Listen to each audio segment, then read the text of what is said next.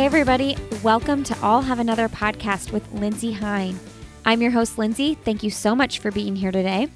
Today, you're listening to episode 118, and I'm talking with Allison Schaaf.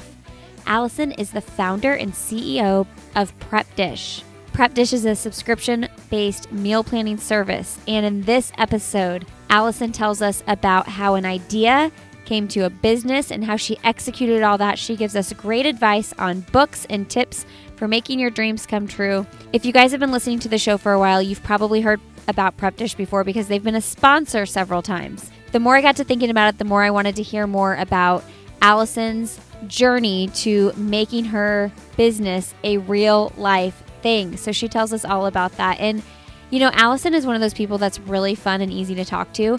Whenever I hop on a Skype call to record these interviews, I never really know what the interview is going to be like. And right off the bat, I knew that Allison was going to be personable and easy to talk to. So this is a really fun conversation. She also tells us about how her and her husband met on eHarmony and their plans to travel the world with their kids. They've already traveled a lot of the world together, and she's just a real fun person. And once you guys get to know her and her mission and her hope behind Prep Dish, you're probably going to want to try it out.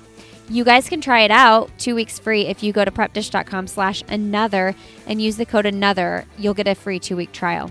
And hey, if you guys are loving the show, I would really appreciate a rating and review on iTunes. I check that like every day, probably more than I should. And when there's more rating and reviews, it's more likely that potential new listeners will find the show. iTunes loves that. So if you haven't done so yet and you are enjoying this, I would really, really, really appreciate that.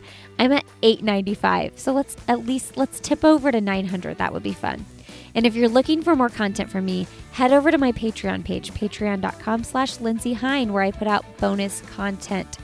Just put an episode out last week on a Boston Marathon wrap up with my husband. We talk about his race, his expectations, the outcomes, what's next for him, and also the outcomes of some other people that ran, you know, like Sarah Sellers and Krista DuChene. Fun episode over there. All right, you guys, let's go ahead and get started and enjoy this conversation with Allison Schaaf. Well, today we're talking with Allison Schaaf, and I'm so excited to have you on today. Welcome, Allison. Well, thank you for having me. I'm excited to talk with you today. So, if you guys listening have ever heard me talk about Prep Dish, which I'm sure you have, Allison is the founder, which is so cool. I love talking to entrepreneurs. I love talking to entrepreneurs as well, which is why I'm excited to chat with you today because I know you're an entrepreneur in your own right. well, you know, I first heard about you on um, Jamie's podcast, The Happy Hour. Oh, good. Yes, that's she's awesome. So, and I saw that you got to meet her and you went on her, went to her book tour recently. Yes. So I've been, it's so fun. So I um, live in Austin. Actually, we live in a similar suburb, but we, our houses are kind of a distance apart. But she hosts um, different events at her house. And so I went to, she has something called Happy Hour Live. Uh-huh, uh-huh. So I went to the, Prep Dish actually sponsored that. So I did her very first Happy Hour Live, which was amazing. I mean, I was just like crying. I was laughing so hard. Um, and then, yeah, she had a recent book tour that she did at her house again. And so it's just so cool that she hosts the, those like right there at her home. And I mean, she's just great. So, yeah. I know. I, it makes me want to host an event like that at my house, but I'm like, it's Indiana weather. You just never know. It makes me nervous to do something outside. Yeah, I know. We actually are probably not until the fall, but I'm hoping to start hosting some things out here. We're in the country, um, so it's kind of a distance outside of Austin, but you know we have a little space and chickens and kind of all of that. So hopefully someday I'll start doing something similar. Okay, but before I want to get into your life story a little bit, but before that, you mentioned you have chickens. How many do you have? Okay, so the current count is at 16. Um, if anyone's had chickens, they know that you know the, yes. the numbers started. We started with 21, and we're currently now at 16, and I am kind of obsessed. oh, so do, are you the main caretaker?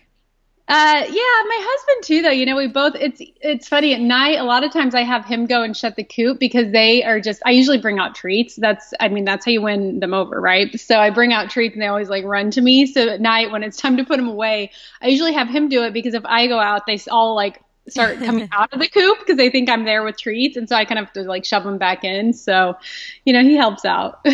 okay, so my question is, who cleans up the poop?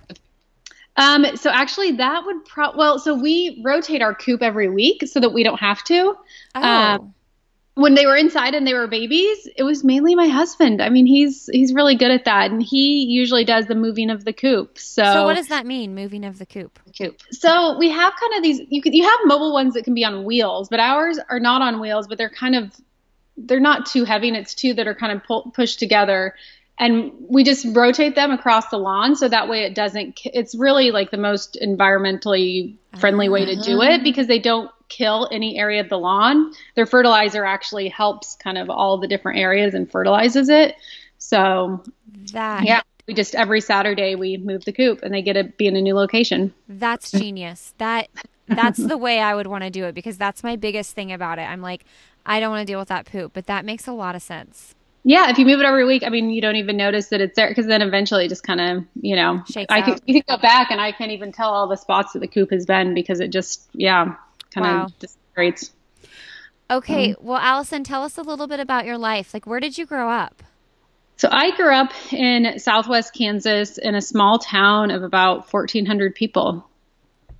And yeah, I lived there, you know, for 18 years, and my parents both still live there. So, And where did you go to school? so I um, kind of have a, I kind of started one place and moved on. So my very first year, I went to KU because I was not sure. I always had a passion for cooking. Like in high school, I was working as essentially a personal chef to a small family-run business in town, and loved doing that. Um, but and so kind of wanted to go to culinary school, but academics were always super important to me, and I felt like going to culinary school was kind of not the same as going to college. My parents kind of felt the same way, so maybe that's where it came from. And I also wanted to become a dietitian, but I wasn't sure about. I don't know. I just had all these things, but wasn't sure. So I went to KU the first year, and really didn't think that that was where I wanted to be for four years. Um, so I ended up transferring to Johnson and Wales, and they have a culinary nutrition program, and it's a bachelor's program. So it was perfect. I got to do a four-year bachelor's program, but a lot of my classes were cooking. In the beginning, it was just the basics, but then the last few years were things like um, athletic cuisine and spa cuisine, and um, like a research, like a food and research class, and uh, so it was just it was so cool to do that. And then I also got the requirements I needed to go on to um, become a dietitian. So I went to grad school um, at Tufts for nutrition communications and um, became a registered dietitian. Uh, and it's kind of funny too because both of those, like going to culinary school, I knew I didn't want to be a chef in a you know kitchen. I didn't want that lifestyle or that job. Um, and then I also knew going to nutrition school, I didn't want to work in a hospital as a dietitian. But I did know that I had you know, an interest in both of these areas, and I wanted to meld, you know, I wanted to meld them together. I've always been entrepreneurial, so I think I just knew I was going to kind of create my own thing, and you know, that's exactly what I've ended up doing. so, So you you've lived like everywhere though. You lived in England, Puerto Rico, the East Coast, the West Coast. Um, Yes. What took you to all those places? so well, school took me to the East Coast because um, so Johnson and Wales, I was in Denver and then in Rhode Island because they didn't. I went to the associates program was in Denver. They didn't have the program I wanted in Denver, so I had to transfer to their Rhode Island, which is the main campus there in Providence. And from there, I think you know that's how I learned out learned about the program at Tufts and lived um, in Boston. And after living on the East Coast, I just I don't know. I think it was also just growing up in such a small town and not really you know seen much of the world. I just always had this desire to see the world. Um, my grandparents were um, very well traveled, and I think that kind of instilled that in me. Like seeing pictures of all their travels growing up really inspired me to do that. Um, so anyway, after living on the East Coast, well, I did do an internship over in England for six months and really got to travel a lot while I did that. I worked at a health spa over there, which was really cool. Um, and then, you know, after living on the East Coast, I was like, gosh, I really want to um, live in California. I'd never even been to California, but when I started my job search, I only looked at jobs that were in California. So fun. So I ended up moving there and working for the almond board. Um, it's sort of like you know the dairy council or something like that. And I was um, my job was to promote almonds. And in that job, I got to go to a lot of conferences um, around the country, but also around the world. So I went to some cool places like um, Japan and South America, and you know was just talking about the health benefits of almonds. And I also got to explore California. I got to really, you know, when you're living there, like every weekend, I would just go to a different place and check it out and really loved that. But I think the thing I loved the most was realizing you can have a winter where it's mild and warm. so um, when I realized that that job wasn't a good long term fit for me, I think it was kind of the entrepreneurial bug that was there. You know, I just knew I wanted to be out on my own, doing my own thing. And I was like, well, gosh, if I could live anywhere, where would that be? And I knew I really, I, I just enjoyed the warm weather. I love being outside. I love hiking and going for long walks. And I just felt like I was happier um, living there. And so I was looking at places to move and kind of, I did checklists. That's how I make decisions sometimes. I was like, okay, here's all the places. I read some books that have um, information on, you know, where you should live or how to d- decide where you should live. And um, Austin just kept kept coming to the top. And so um, I moved there in 2009. So I've been in Austin for quite a while, although, um, gosh, not to jump around too much, but um, after meeting my husband and getting married, we did move to Puerto Rico for a year last year or uh, almost two years ago now. And we lived in Puerto Rico for a year, just kind of a fun, fun adventure. Um, for our first year of marriage. So we did enjoy that. okay. I think that's probably when I started following Prep Dish and following you because I remember thinking, where the heck does she live? yeah. I lived in Puerto Rico. That's so cool. well, what was your what was your husband doing that allowed you guys to go live in Puerto Rico for two years? So we are um, both entrepreneurs, and it was kind of a time in his. At that time, he had two businesses, and he'd stepped down from the CEO role of his one business and didn't have an active role in the second one. And so he actually kind of was on a bit of a break um, in terms of work, you know, his work commitments, and you know, his businesses are also online. So um, anyway, we had some friends. There were kind of six of us total that were all moving down there, and um, he was working part time with Prep Dish, and but also just kind of taking a break. And you know, at the end of that, he now has his own company again and is like back CEO role and doing that. But it was just kind of this like weird break that we had the opportunity to have, and so we moved down there and. Um, it was it was a lot of fun. It was really a cool experience, and you know to be able to have that um, early in our relationship and um, to be able to kind of go through that together was, um, yeah, just really fun. I try not to be a jealous person, but I'm jealous. That sounds amazing. yeah, it uh, really was. And, you know, we're, we got, we're both, I'm, I was 33 or 34 when I got married and okay. he was 37, I think. I'm probably wrong on those ages, but you know, a little bit older to where, you know, we want to have a family soon and that sort of thing. So we're like, you know, it, I think that's such a great opportunity yes. that we get to have something that's just the two of us before we jump into like a family phase of our relationship. So that was another reason why that just felt like so important to me because getting to do an experience like that, it just really makes that time feel that much more valuable, I think.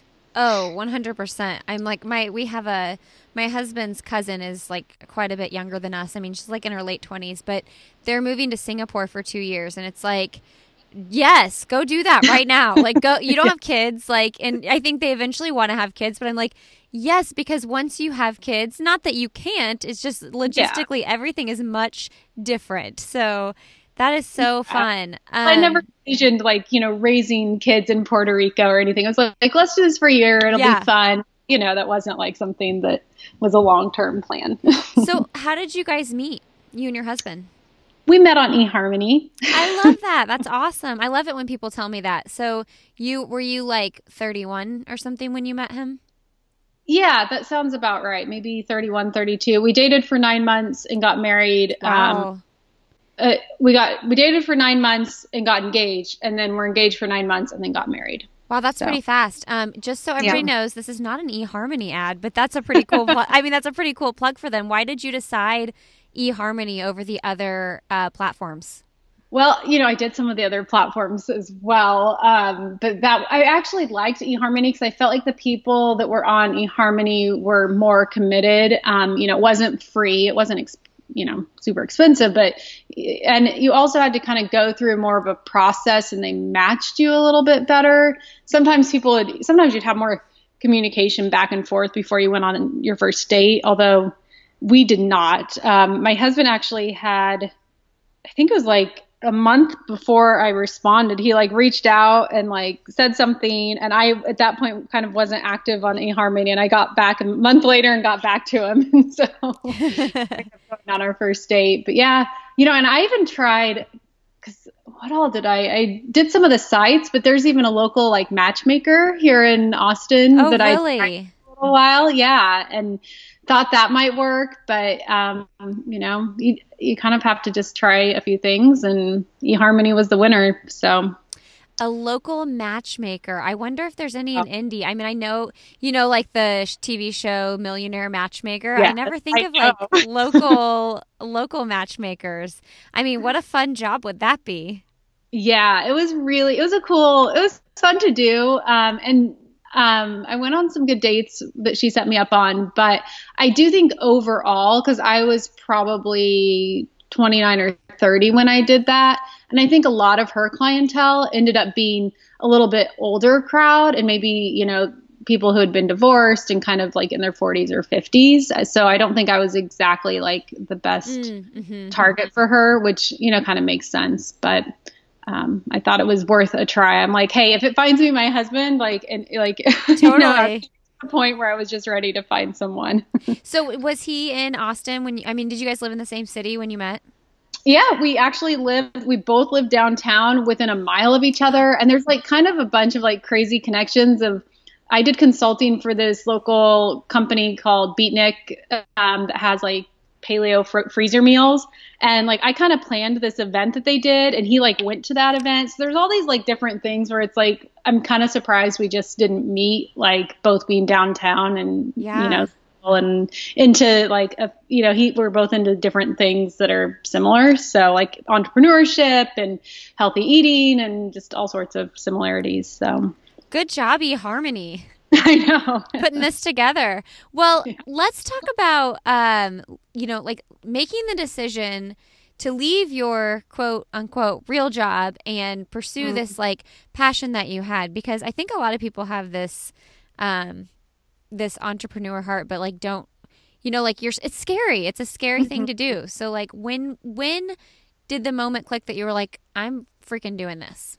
Um so I'm not I'm trying to think it was sort of it was a few things. So I'd been in um, a relationship in California, and so I know when that came to an end, it made me realize like I didn't want to be in California long term. Um, so the almond board is located in Modesto, California, which is kind of a smaller town in the Central Valley. So um, I just didn't see myself like meeting my like staying there I was like, if I stay there and meet my husband, I'll just live in Modesto for the rest of my life. And, you know, not there's anything wrong with that, but I didn't have a connection to that town. You know, I'm from Kansas and still felt like I wanted to see and explore a lot of the world. And so that kind of just knowing that like long term, I didn't want to stay there.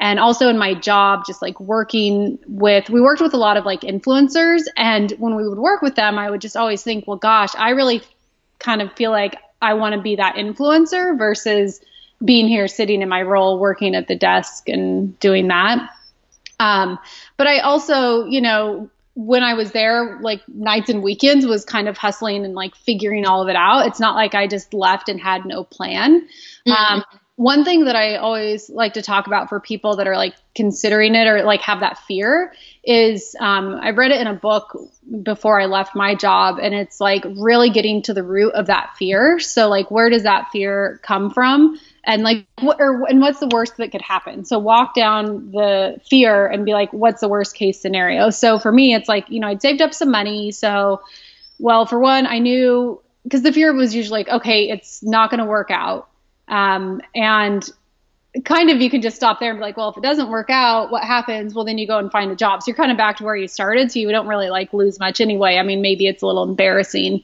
Um, but then also like, okay, really like, what if it didn't happen?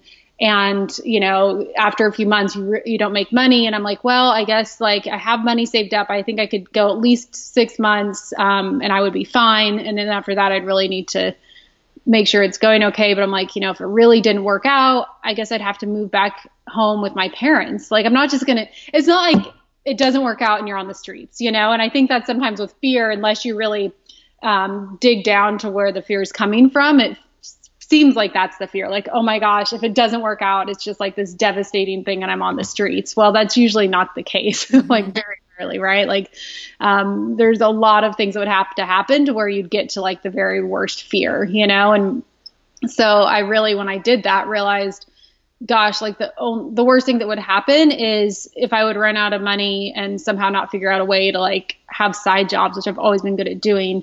I guess I'd have to go and like live with my mom.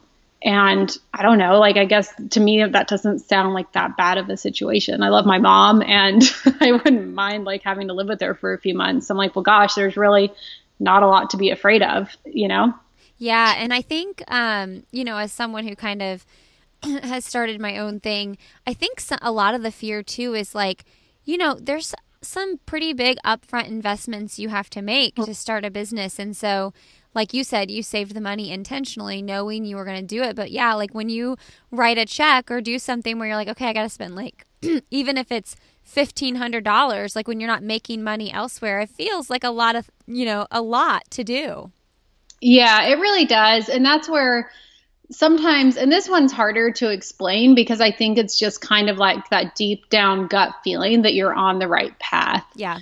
Um, and if you know that you don't go down that path, if you don't go down that path, you're going to regret it. Then the fifteen dollars, fifteen hundred dollars shouldn't matter because it's like you need to spend that to like go down that path and feel like you did what you were supposed to do or you knew you needed to do even if it doesn't work out you know it's like you need to give yourself that because you don't want to like live wishing that you would have done it when when you have the feeling you just kind of know i think. Well yeah and there's lots of like just so listeners don't get us wrong here like there's lots of intentional planning that goes into that. You weren't yes. just like i'm quitting my job and i have $1500 to spend on this. It's like no you intentionally saved specifically for this. Um, mm-hmm. Tell me how the idea of Prep Dish kind of started and how you took idea to action to getting it off the ground. Yeah, so actually when I first moved to Austin back in 2009, I the main business that I was doing was I started a personal chef company. I was, you know, also doing some consulting, but um, that was the main thing was a personal chef company kind of i mean all i was doing was going into people's homes and cooking for them. And it was the kind of the exact same thing i was doing in high school that i really enjoyed. That's why i went back to that and kind of knew that i was familiar with it and I loved doing that. It was it worked great. Um, I loved my clients. I kind of worked with a small number of them week after week, and I would go into their homes and once a week and prep all their food for the week, and then leave them instructions on how to heat it up. And um, became really efficient with it because the more efficient I was, uh, the more clients I could bring on. And in doing all that, it kind of got to a point though, sort of with the previous job. I'm like, well, gosh, I don't know, like in 20 years, I don't think I'm going to be like going into people's houses and cooking because, you know, like I want to have a family at some point. I just don't think like I, I want to do that for the rest of my life. And at that time, this part's kind of funny and you'll see why later. I was like, and I don't think that I want my job to just be like, you know, managing a bunch of chefs, which is how you would grow that business. Because mm-hmm. it kind of got to the point where I was like, how do I grow? And so um, I realized though that I had this process that I was using not only for my clients but for myself. Like you know, spend a few hours prepping your food, and then you're good to go on your meals for the week. And you know, I systemized it. I was like as efficient as possible, and I'm like, you know, I think I can put this into a package and sell it online. And so that's what I started doing. But again, like the fear wasn't there for prep dish because here I was like I had this personal chef company and these clients where I was doing this, you know, and making a regular income from that. So nights and weekends, I was putting together the meal plans, putting up the website, putting it all together. And I didn't what I ended up doing was hiring another chef to replace me in the personal chef company and then doing Prep Dish full time. But by the time I did that, Prep Dish was making money. So it was like year, I think, three, because the first two years of having Prep Dish, you know, an online business, there's even, there's a lot more expenses and yes. things that go to it. So, you know, it took a few years of me doing both before I felt comfortable to really jump in fully um, and do prep dish. So now that's kind of how prep dish came about, and it's just what I described. It's uh, you know a grocery list and those meal prep instructions, like very specific. What do you do to spend an hour or two over the weekend putting together all all your meals, and then throughout the week, it's you know simple and easy. So um, that's how it came about. And the point about you know I didn't want to manage a big team. I mean that's kind of that's not all what I do as prep dish, and it's a small team, but I do a lot of managing because every time you want to grow, you have to kind of bring on some people to help, and I do enjoy it. And I it was kind of something though before was always you know I hesitated towards that or thought it was something I didn't want, but now that I have it, I realize wow, it's so cool that I have this team that can help support me in my goal and my mission for you know helping all these people with their meals. So it kind of came full circle. How many employees do you have? So um, i have the core team is like five contractors. Most of them are all part-time but um, there's kind of five of us that have a call each week and go over everything so so you have obviously you have a communications person that's andrea who i talk to yep and yep. then do you have does she do your social media or do you have what do you have these five what are like the different areas of business the five people are working on? Yeah, so she does help with social media and um, helps with a lot of kind of our advertisers and coordinating all of that. Um, we have um, Alexis who helps with our meal plan editing. So, you know, we're constantly doing new recipes. Um, I actually have another person that helps in the beginning. 100% of the recipes were mine, but we now have some um, other people that are helping with testing the recipes. They're not part of the really core team, um, but Alexis kind of oversees that and oversees the editing process to make sure the meal plans are as um, error free as possible. I mm-hmm. really am a stickler on that. Um, and then customer service is huge. So um, Holly oversees customer service, and we also have two other girls that help out on nights and weekends um, just to make sure it kind of got to the point where I'm like, gosh, if someone emails on Friday night and doesn't get a response until Monday, that's just, you know, the expectations anymore just that you're going to have a faster response mm-hmm. than that, especially if it's like, oh, I don't have my, I need help resetting my password. I don't want someone to have to go all weekend without having help. So, and customer service was actually the first kind of hire that I made. Um, and then I also have a um, project manager that helps kind of oversee and coordinate all of that and make sure we have uh, systems and all of that and for everything um, in the company and that it's all working on time and as it should. So. Yeah, I mean, and that's the thing. Like, as your business grows, you have to hire people. I mean, it's just like, mm-hmm. it's the whole concept of like, you have to spend money to make money as an entrepreneur, as any business. And that can be intimidating too. So, was it intimidating to hire your first employee? It was, um, but it was kind of again, it was it was well planned out and kind of gradual, right? Like the first, so I said I hired first for customer service. Well, really, it was interns. I had interns that I was working with, and they were helping me with the personal chef side of things. And you know, they were just UT like dietetic students. They were awesome, but you know, I had them come and work, you know, just kind of cover it a few hours a week when it was really small in the beginning, and then really it was right before I got married where I was like, I need to hire someone to help with this because I want to take a honeymoon and I want to be able to take like disconnect for a little while. And that's when I hired Andrea. So when I first hired her, she started out in customer service and then has kind of, you know, graduated on into other roles um, as she's been with me. But that was really the first one. And then it's just kind of the more you see, I don't know, in order for me to really focus on what's what I need to focus on in order to grow the business, I need to get help with a lot of places. And there's so much too that you realize over time. It's just not my like certain things are not my strength. And so when you can hire someone that is one better at doing it than you are and two enjoys it more than you are for everything that you don't enjoy there's someone out there that like they love that you know mm-hmm. so if if I don't enjoy it and I'm not good at it, then I need to be I need to find someone else to help me out with that. All right, I want to jump in real quick and thank two of our sponsors who are making this podcast possible. The first is Mercury Mile. Mercury Mile fuses fashion and function for all runners. They create a personal shopping experience for men and women at any stage in their running journey. It's fun and easy, and here's what you do you create a runner profile at mercurymile.com. You pick a shipping date and then you receive and explore a curated box of incredible apparel from your personal stylist that matches your fit, style, and unique running needs. Keep what you love, send back anything you don't. Free shipping and returns as always. And no subscription required. You guys can use the code Have Another 10 for $10 off your stylist fee. Thank you so much, Mercury Mile, for supporting this podcast. And check them out, guys, and let me know what you think.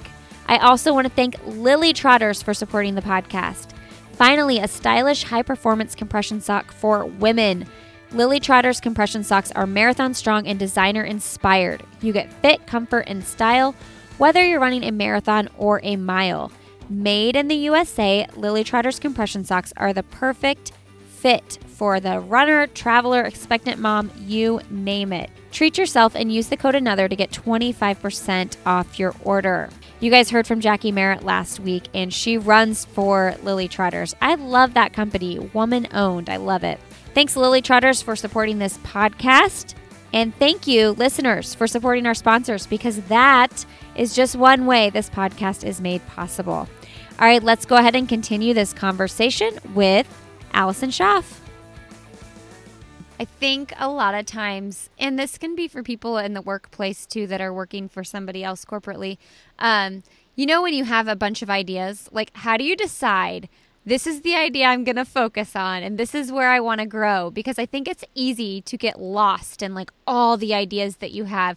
And then you kind of like focus on everything at once and you don't really get anywhere. Do you know what I mean? Yes, I can totally relate to that. And I think part of it is once I pick something to like really commit to it, at least for like an amount of time. Something that's really helped me with that, there's a book called Traction, and it outlines a model that you can use. And we actually use that at Prep Dish to for our weekly team meetings, and then it sets up sort of a year plan and then quarterly um, goals and kind of KPIs and stuff like that. And so I put together a plan on regular checkpoints. So I have my, like my year plan, and then each quarter we have each person has goals and projects that they're working on, and they can shift a little bit if needed. But really, I try and just pick those out. And like, how do you choose? Well, you know, I set aside, um, you know, a day to really like think it through and talk to people about it, and then. You know, I kind of revisit it for a few days before I really say, okay, this plan is in place now. And then we go over it as a team and just kind of go for it. But, you know, I just kind of have to sit down and think it through. I try and always have numbers too. Like if I can have some information that can help me make my decision, that's really helpful. Like, is there a way that I can make a decision better by like having certain, you know, information in front of me? And if so, then I try and use that to help make the decision. So, what was that book that you mentioned at the beginning? The one that like helped you rule out your fear and why you weren't doing what you were doing? Oh, the in the very like from earlier. Yeah. Um, you know what book I think that's in, but I actually don't know. Is I think that's in the Four Hour Work Week. Oh, that, okay, yeah. That was one of the very 1st uh-huh. like books that I read that kind of was like pushing yeah. me over to be an entrepreneur. Yeah. So. Do you listen to his podcast, Tim Ferriss? I do sometimes, yes. And I um I read Tools of Titan. Actually, I don't know if I read the whole thing. It's like 800. I, yeah, I skimmed it. But no, I was re I should pick it back up. I was reading it last year and I was almost I think I'm like three quarters of the way through because I was doing like a few stories a night for a uh-huh. while. And yeah, I do. I do like his podcast, and I like some of his books and all of his information. So yeah, Tools of Titans is a good book to be able to kind of like flip through and pick and choose what you want to read. And um, yeah, I actually checked it out at the library, and I was like, "Whoa, I'm definitely not going to read this whole book." Um, by the time I have to take it back in 30 days, um, but if I said if you like enough stories enough, then go buy it. But I, I was like kind of I don't know. I got kind of bored with it, so I just took it back. But um, my question one of my questions was going to be um, how do you come up with so many like fresh and new ideas for recipes? And i know you mentioned now you've hired other people to help test stuff but still you have to come up with a lot of recipes. So how do you how do you keep that fresh? Well for one thing i mean that was my job for years, right? Like, so I had kind of a database of all these recipes, and I was doing that every week. And that's what I really loved about my job and being a personal chef is that all of my clients were different. So I was constantly coming up with new ideas. Um, you know, I'm just if I have I have a running list that I keep, and so anytime I have a new idea or I see something fun, I maybe make a note about it. Um, you know, whether that's through I actually don't use Pinterest that much, but sometimes like I'll come up with an idea and then maybe just like Google it to like see a few different recipes, but then I always kind of piece it together. Um, a lot of times at restaurants, if I order, if I see something, I'll order it and then know that I want to do something similar. Um, so restaurants definitely give me ideas. Um, and then just kind of, I don't know, ingredients a lot of times too. Like I'll start with an ingredient because when I look at the meal plans, I really, I look at them like a big picture view. So like over the course of the year, I try and make sure there's variety. So, you know, I want to use eggplant every now and then. I don't want it to be eggplant heavy.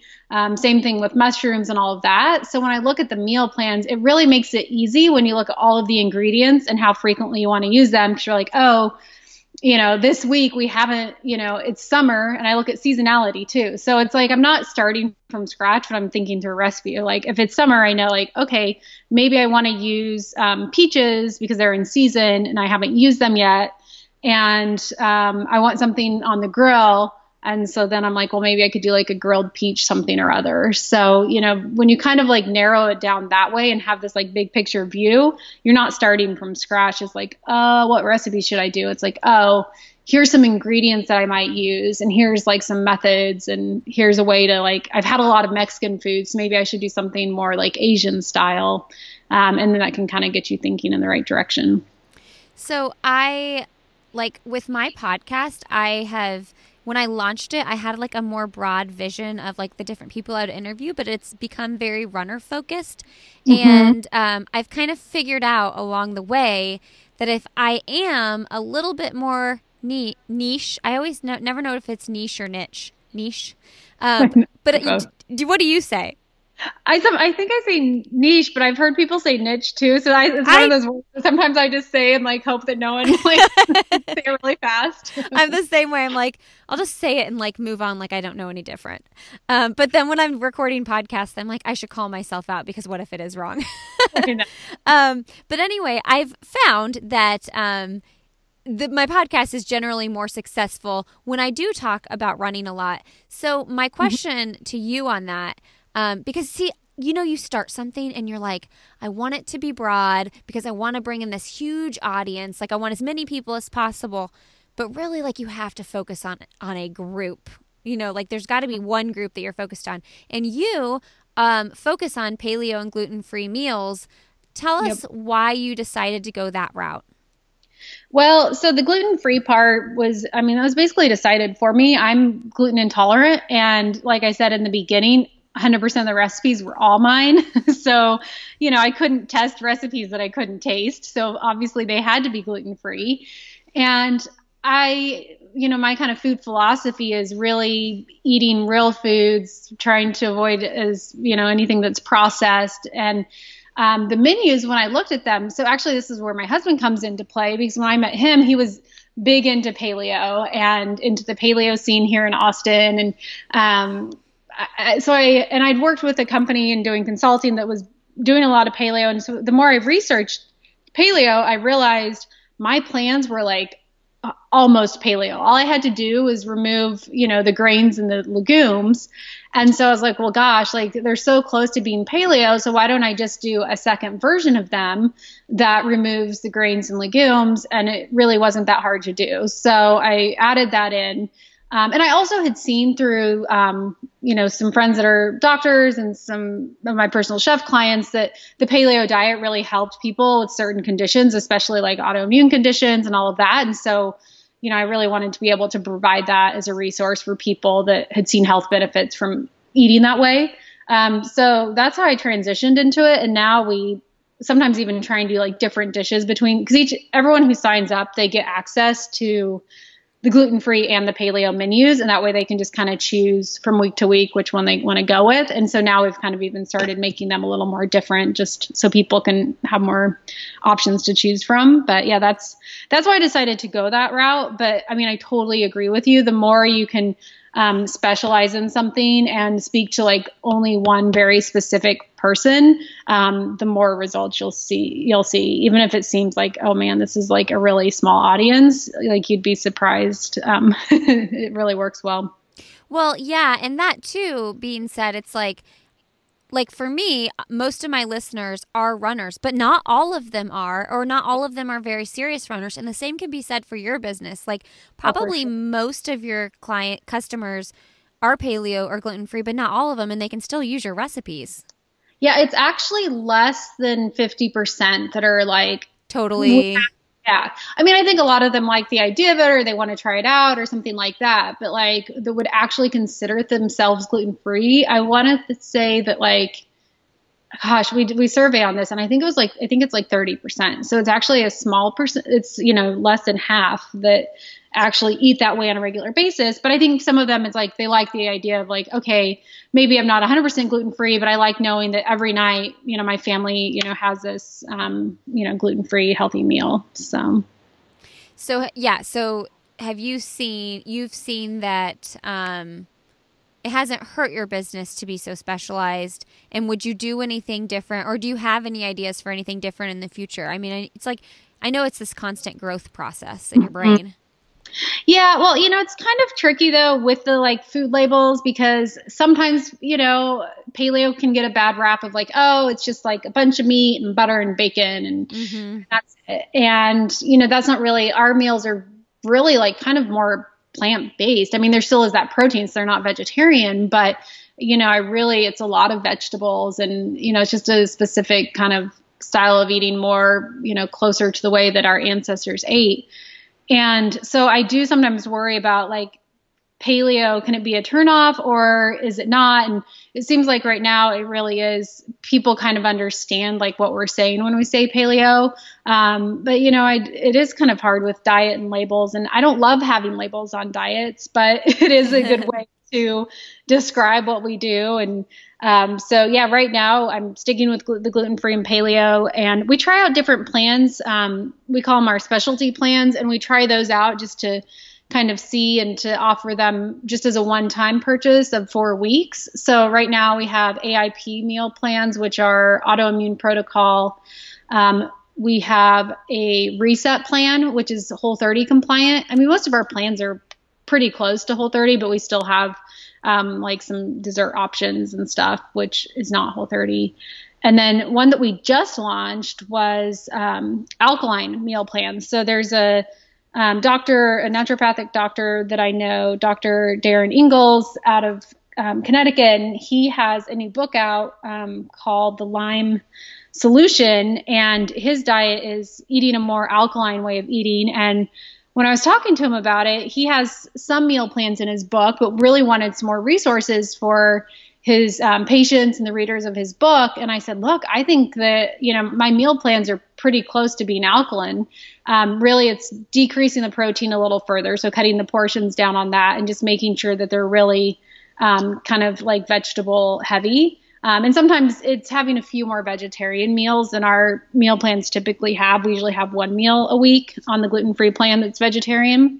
So we edited our plans a little bit to fit into the alkaline diet and now have those up on the website as well. So, you know, we kind of play around with a few different um, diets to kind of see. Um, but at the same time, I also think that gluten free and paleo are still very popular and we still have a lot of room to grow in those areas. So um, I'm happy to stick with those.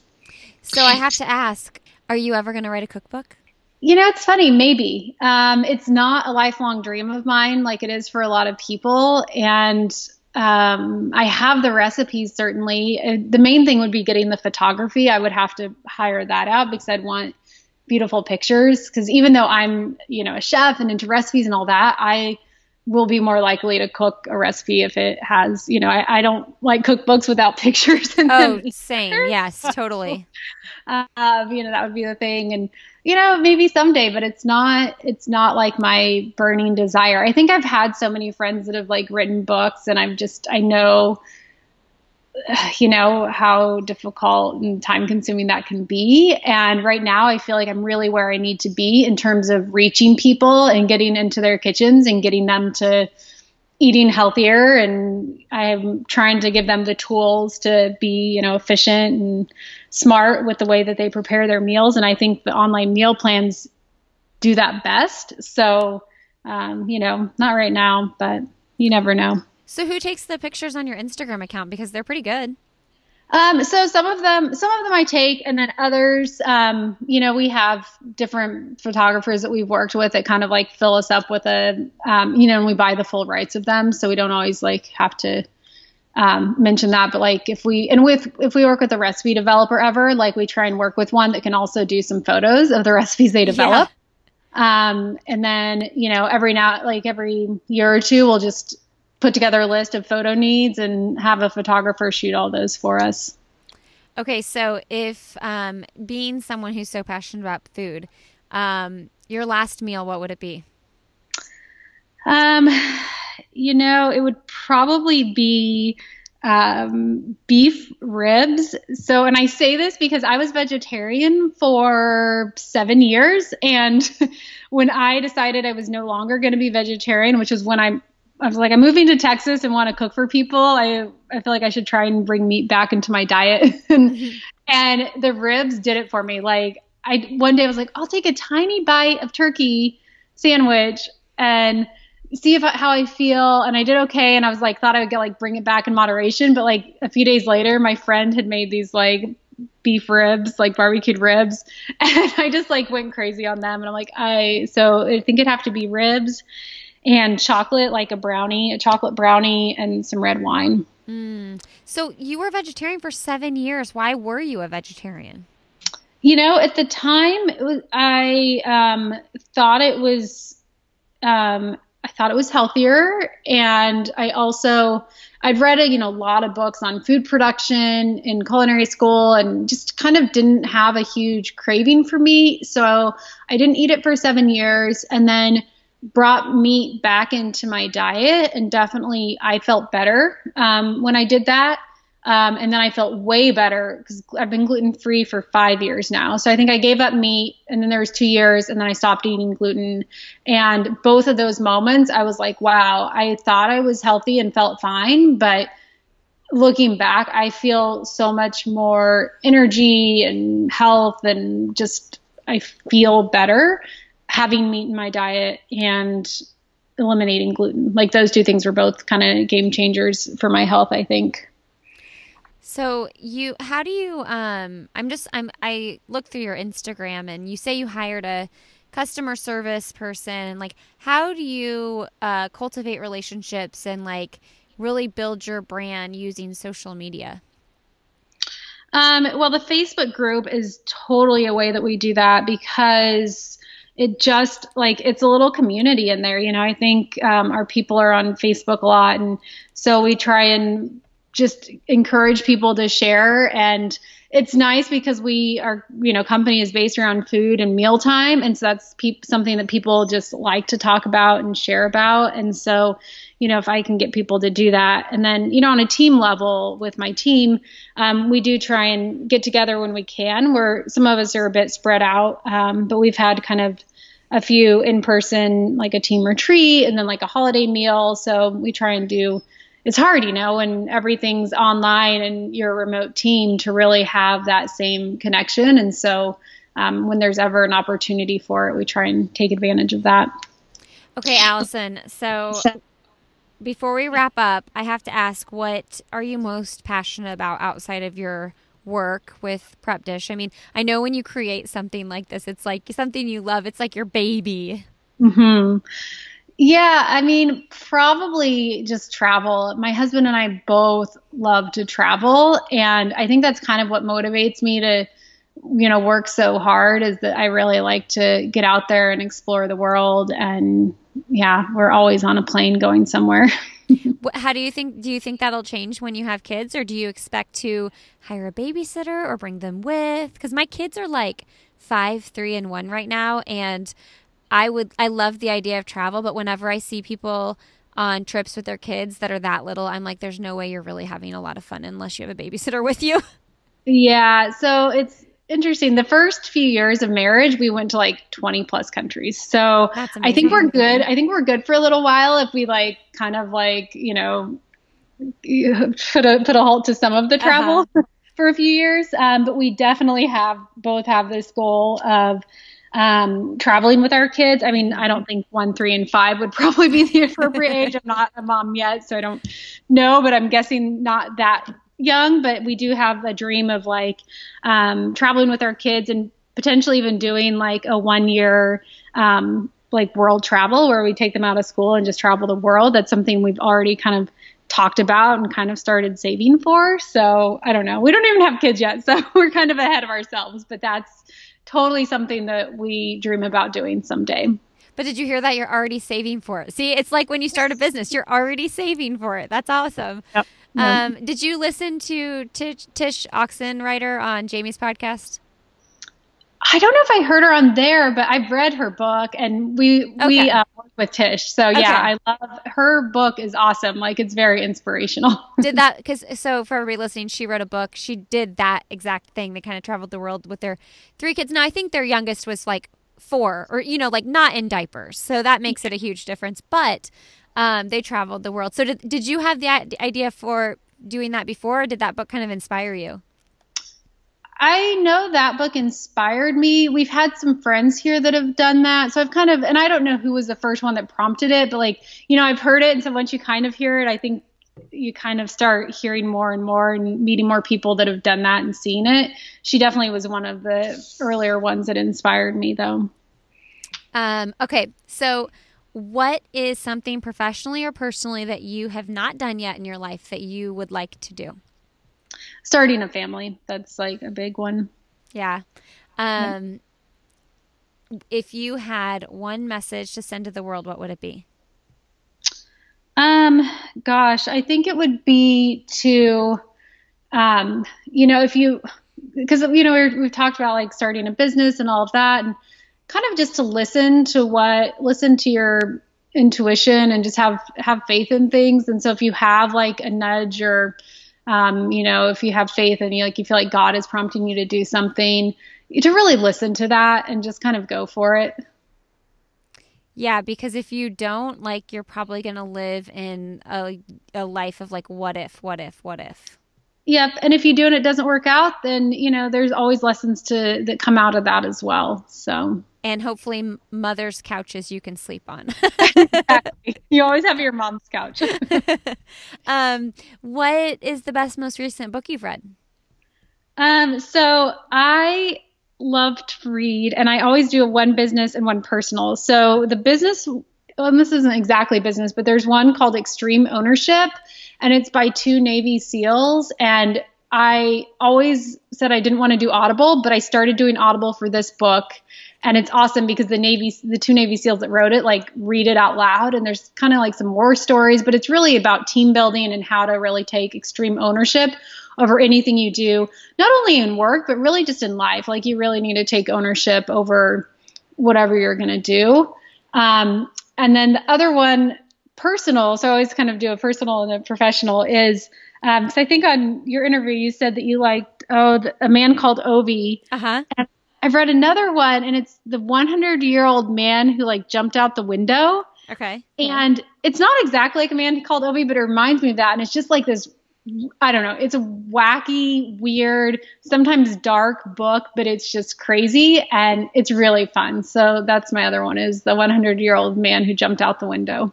Did you also read a man call, called I never know how to say his name either, but Ove or whatever? Yes, I read that one. I love that one. Yeah, it's really good. The extreme ownership, that sounds really good. And I am the same as you. Like I have never done Audible yet, but I know uh time wise it makes sense to try it because there's only so much like actual physical reading you can do when you're multitasking, you know?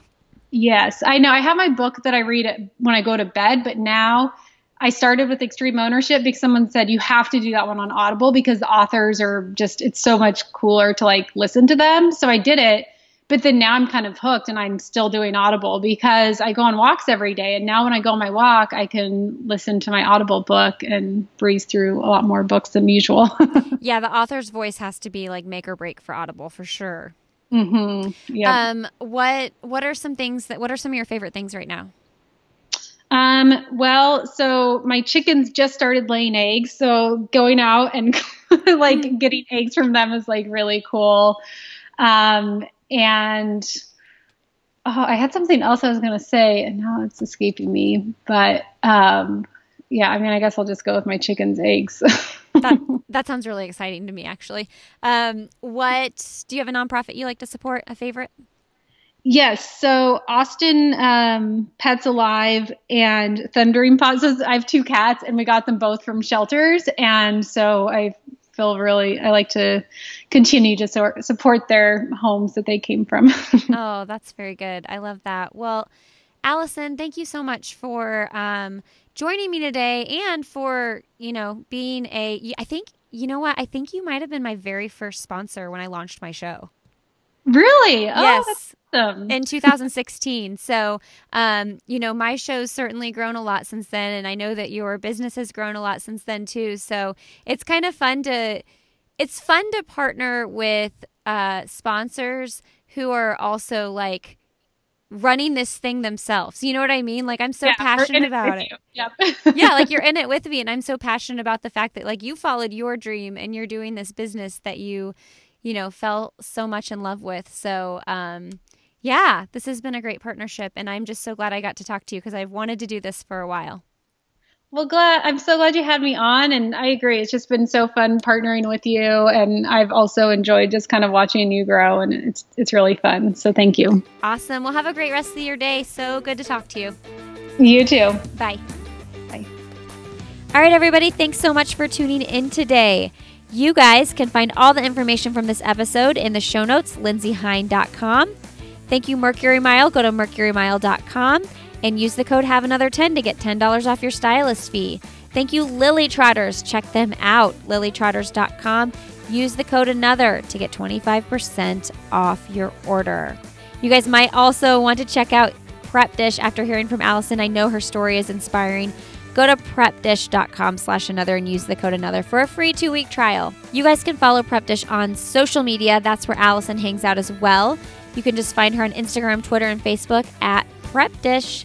You can find me as well. I'm Lindsey Hein 626 on Instagram, Lindsey Hein on Twitter, and I'll have another with Lindsey Hein on Facebook. We also have a group over on Facebook where all the fun stuff is happening. You got to join the group. I'll have another podcast with Lindsey Hein. We talk about books, we talk about the podcast, upcoming episodes, past episodes. People go there for advice on running injuries or what race they should run next. You've got to join the group. It's the best place to be. I'll put a link to the group in the show notes as well. All right, you guys, have a great rest of the day. Thank you so, so very much for tuning in and for listening to the show every week. I appreciate each and every one of you. Have a great Friday. Have a great weekend. And as always, I'll see you next Friday.